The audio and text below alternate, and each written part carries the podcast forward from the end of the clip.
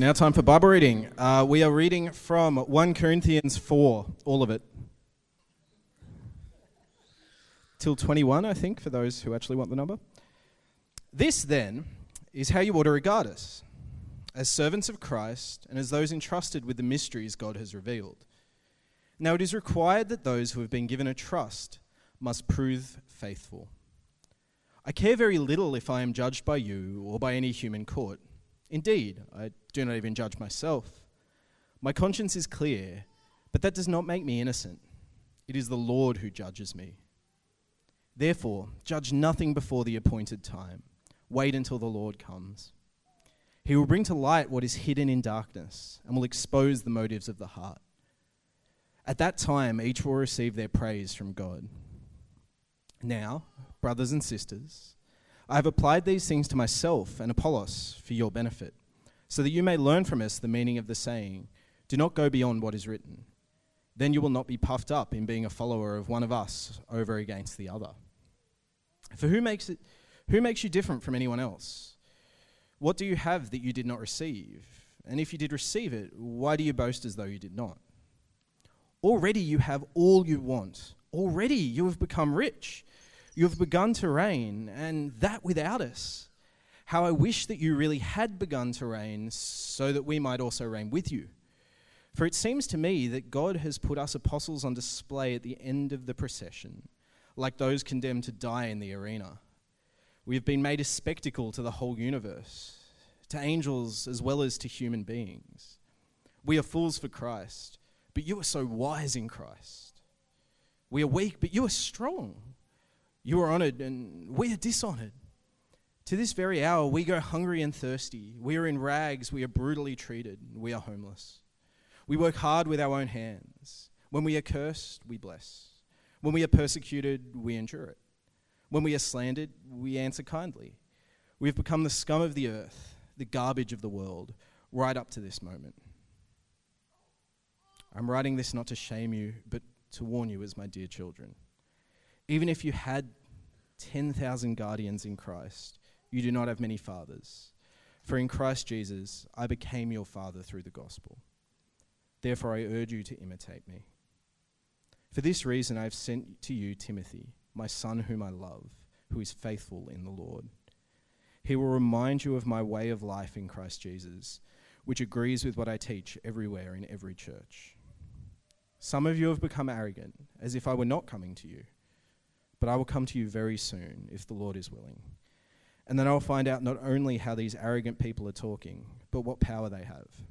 For the kingdom of God is not a matter of talk, but of power. What do you prefer? Shall I come to you with a rod of discipline, or shall I come in love and with a gentle spirit?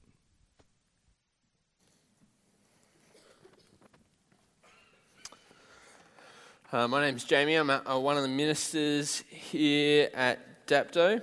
Uh, one of the things that uh, has amazed me for a long while uh, is uh, when I read through history or uh, watch great films, really the films that I consider great or the people I love learning about really are people of, of courage. They're the stories we tell, right? People who stood in front of armies, people who stood up despite the media or despite social push and power. People who are willing to stand in front of rulers and nations and lose it all.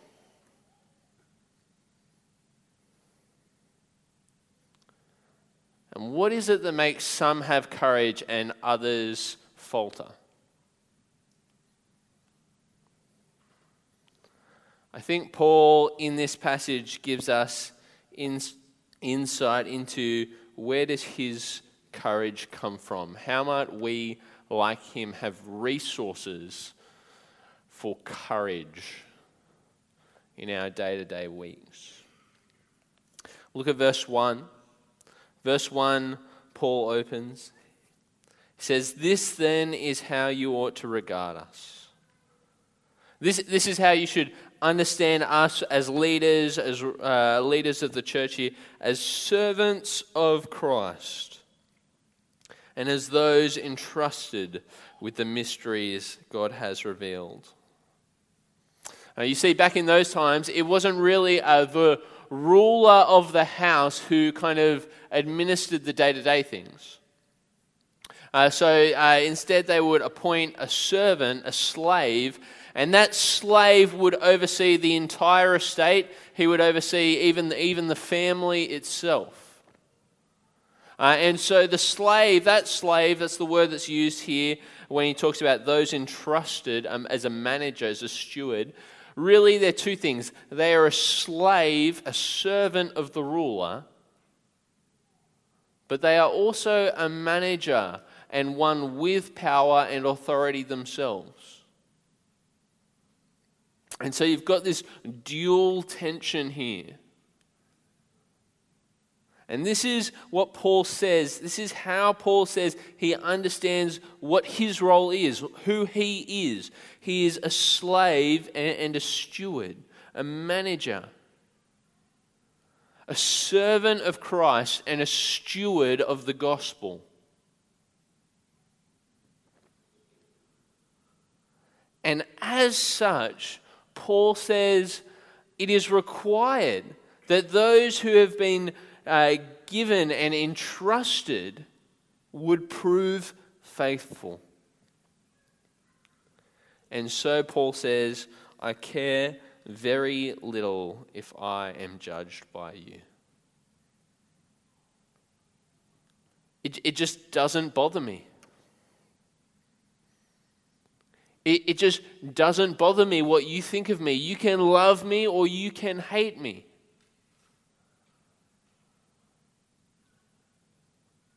To have that kind of backbone, right? Now, I, I know plenty of people, and this is kind of confession of my own heart, right? Who say, I don't care what people think about me. Someone puts an angry face on your status on Facebook, I remember I was gutted. I was like, man, what did I do? And I was like, man, it's just one angry face. Come on, Jamie. And yet, Paul says, it, it just doesn't bother me what people think.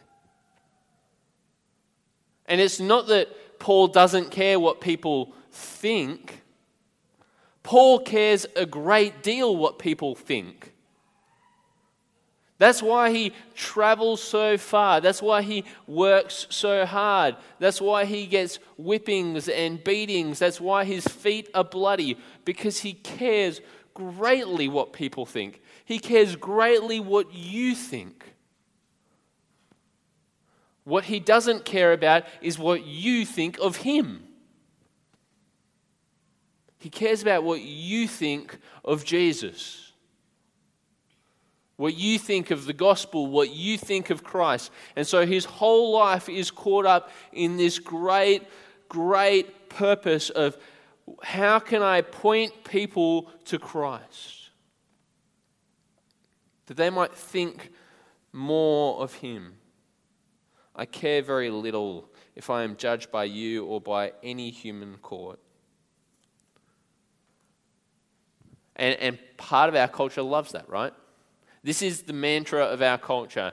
It, you should not, our culture says this it doesn't matter what anyone else says about you. The only thing that matters is what you think about you, right? Doesn't matter what anyone else thinks as long as you're happy with you. That's what's important. And as long as you're happy with you, it doesn't matter what anyone else thinks. But see where Paul goes with it. Verse 3 I care very little if I am judged by you or by any human court. And this is where he then clashes with our culture. Indeed, I do not even judge myself. I don't care what you think about me. In fact, I don't care what I think about me. Says it just doesn't really matter. Tim Keller has uh, written a great little book. It's about this. It's about this big, so it's tiny as tiny, called "The Freedom of Self Forgetfulness." And in fact, he argues like we live in this culture where it's like high esteem, high self esteem, and then, but you should think low of yourself. And he actually says, actually, what the Bible kind of puts forward, and he argues from this passage, is a self forgetfulness. You don't need to think higher of yourself, you don't need to think lower of yourself. You just, a self forgetfulness. See, Paul says, My conscience is clear, but that does not make me innocent.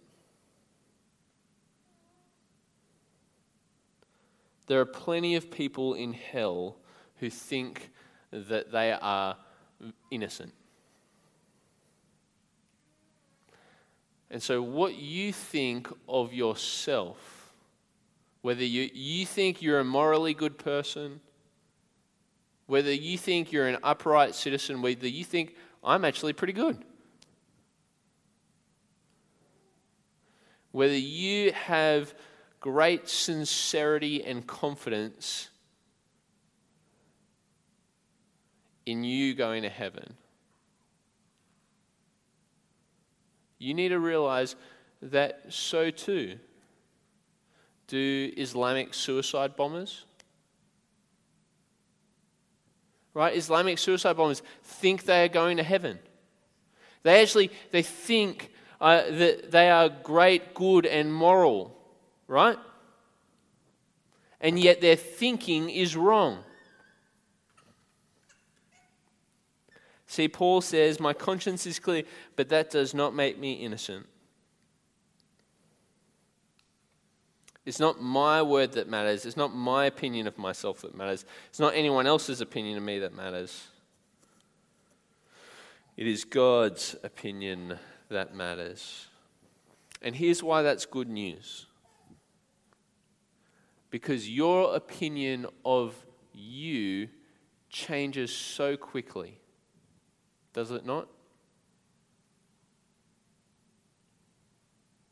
Some days you think that you're awesome. And then you just you fall short, you stuff up. Maybe you just have a bad night's sleep, right? And then you just feel terrible the next day our opinion of ourselves is so fickle, is it not? And Paul, this is why it's great news that it actually doesn't matter. And Paul's confidence, his courage, is based on the fact that it is only God's declaration that matters. Not what other people think, not what he thinks.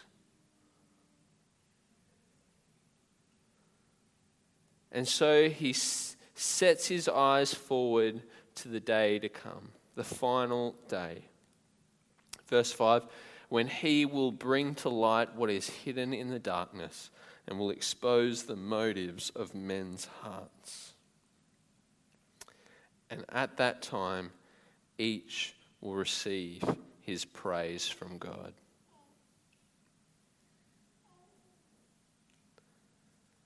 This has become probably my favorite verse in all of Scripture. And at that time, each will receive his praise from God. Uh, 13 years ago, I went as, on a camp, uh, uh, LIT, as a camper, and there was a leader there a guy called uh, Robbo, and he, what he did is he wrote letters. So he typed up letters, and then hand wrote the the teenager's name on the top, and then signed it on the bottom. And he would send letters out to teenagers that he'd been on camps with. Sent letter after letter after letter. And so uh, I got a letter probably from him every two months for 10 years. And this guy, Robbo, did this for every camp he went on. And he would go on two or three camps a year, and his uh, list of letters that he would mail out, he would send, it would probably increase about 300 people every year. And he would send these letters out and letters, and if you wrote a letter back, he would send a letter replying back to you. And he had prayer lists, lists and lists of, of, of people that he was praying for. And, and, and so he, I, I, in January, led on a camp, and he was there as well, and we were chatting about this. And he shared this story about um, he had been writing these letters uh, to a girl uh, from uh, led on camp, and um, and uh, after about four years or so, he hadn't heard back from her, and then he got a letter back from her dad. And the letter was the dad, and he apologized. And he said, Look, I'm, I'm really sorry. Uh, my daughter actually died 18 months after that camp. And he said, I haven't had the heart to tell you that to stop writing because it's actually been the thing that, that fills, me, fills me with joy seeing that somebody cared so deeply about my little girl that has, has kept writing letters to encourage her, to spur her on in Christianity. And, and he said, I, I want to tell you, I've actually become a Christian. I have actually become a Christian through your letters to my late daughter. And he still does this. He's a banker. He's a banker that just spends his money, spends his time investing, sowing in the kingdom. And here's what I wonder on that last day, what will it be like for Robbo when he stands before Jesus? What's it going to be like when all is kind of brought into the light? And, and he will see, and all will see the fruit of his labor, of all the prayers that he's invested, the hours and hours of prayers that he's been praying for people, letters that he's been writing to people. What will it be like on that last day for Robbo when it's, when it's all shown for what it is? And when he receives praise from the God who created the stars by speaking.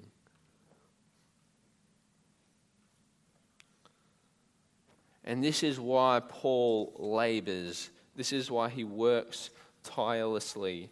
Why? Because he, he cares not about the praise of people, but the praise of God. And trading the, the praise of people for the praise of God is like trading a sandcastle for a mansion by the sea.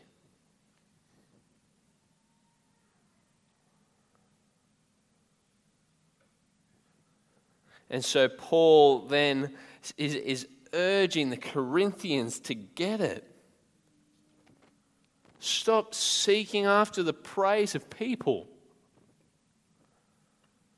Verse 8, 9, 10. Listen to this. He's, he's being sarcastic, right? There's, there's, a large amount of irony here from Paul. He says, Already you have all you want.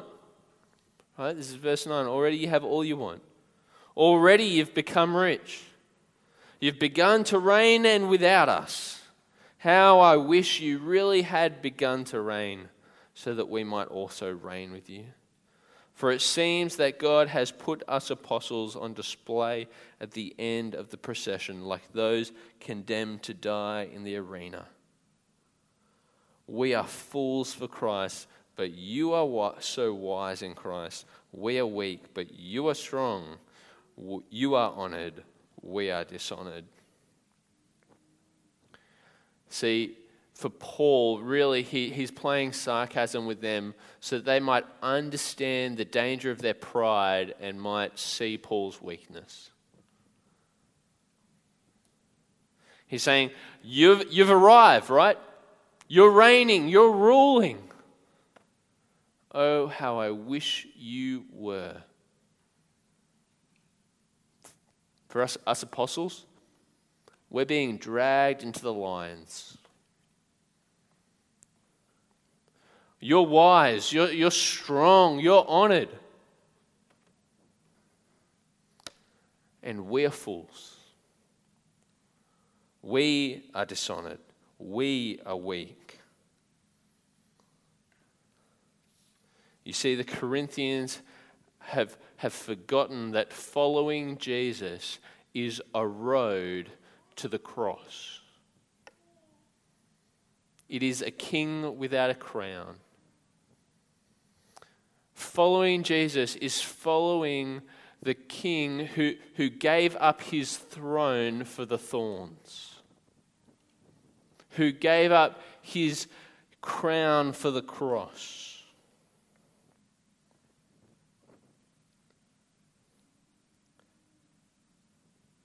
And this is why Paul says, this is why Paul says, uh, where are we?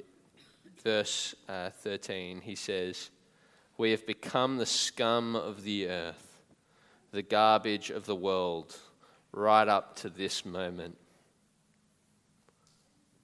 Don't make memory verses out of that one. No one's like, I've got a verse for camp. This is it. In the fifth century, there was uh, a monk called Vitalis, and he, he gave up his uh, life in the monastery to serve uh, prostitutes in Alexandria. And so he became a, a brickie at 60 years old. Imagine that. If you're a brickie now, you know you need to start early or you don't have the muscles for it, right? He's 60 years old, becomes a bricky and, and labors each day. And at the end of the day, here's what he does. At the end of his first day, he, he collected together a list of the prostitutes in the area. And he went up to the first prostitute, paid for a meal for, for him and her, pays for a hotel room, gives her the rest of his day's wages, and says, we, we won't be sleeping together. I will spend the whole night on the floor and in prayer.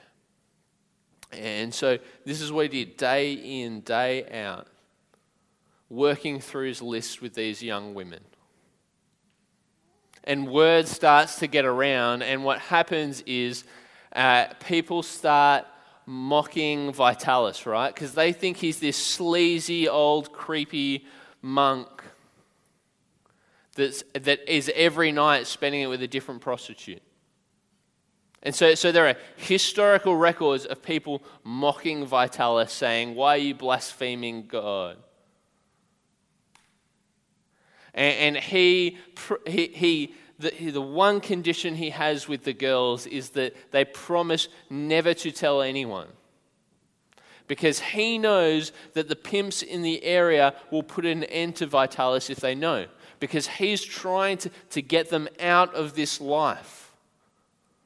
That they might put their hope and faith and trust in Jesus.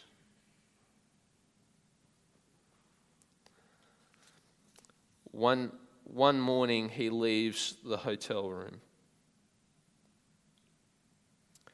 And a young, a young man throws a rock that strikes him in the head. How long will you disgrace Christ, you filthy old rag? As Vitalis walks away, bleeding from the head into the snow, the prostitute runs down and out and confronts the man and says, What have you done? I have taught the filthy old sinner a long overdue lesson. And the girl begins to cry. And then she says, He spent the whole night in prayer for me. The man realizes what he's done and goes and tells everyone, and, and the whole town, the whole city, the neighborhoods go out searching for Vitalis, and, and they find him in the snow, frozen to death. And they find in his hand a scrap of paper with 1 Corinthians 4 on it. 1 Corinthians 4, verse 4, which says, Do not judge prematurely before the Lord comes, for he will bring to light those things hidden in darkness and reveal the inner workings of the heart. At his funeral, there were hundreds and thousands of women, apparently. Some married, some in, had become nuns, and all of them had lived lives of prostitution that they now said, We declare, uh, what they say? Here, here's what they said We were once prostitutes, and no one in this city did a thing to help us. Vitalis rescued each of us through the gospel. There is a man who knows what he is the scum of the earth, a, slave, a servant, but a servant who has been entrusted with the gospel. And a servant who's, who's determined to prove faithful to the master who counts.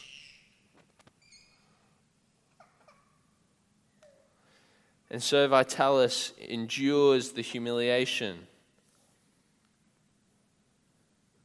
so that some might be saved. How is it that we too might seek after the praise of God rather than the praise of man? Might follow after the weakness of Christ rather than the strength of the Corinthians? Where is it that we need to let go of the crown?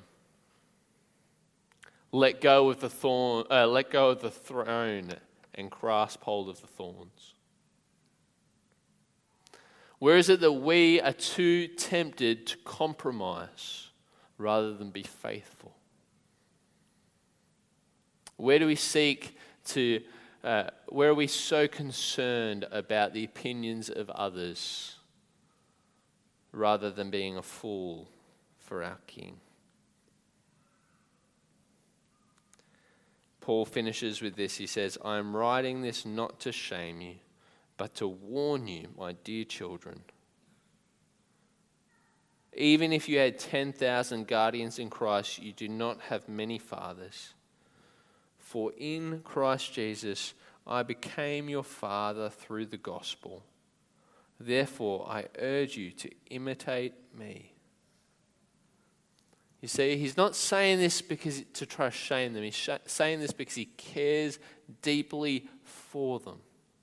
And he calls them to imitate him, not because he's awesome, but because he's following after Jesus on the road to Jerusalem. And he's saying, Come, come with me.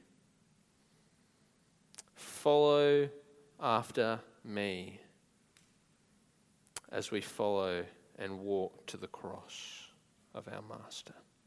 How about I pray?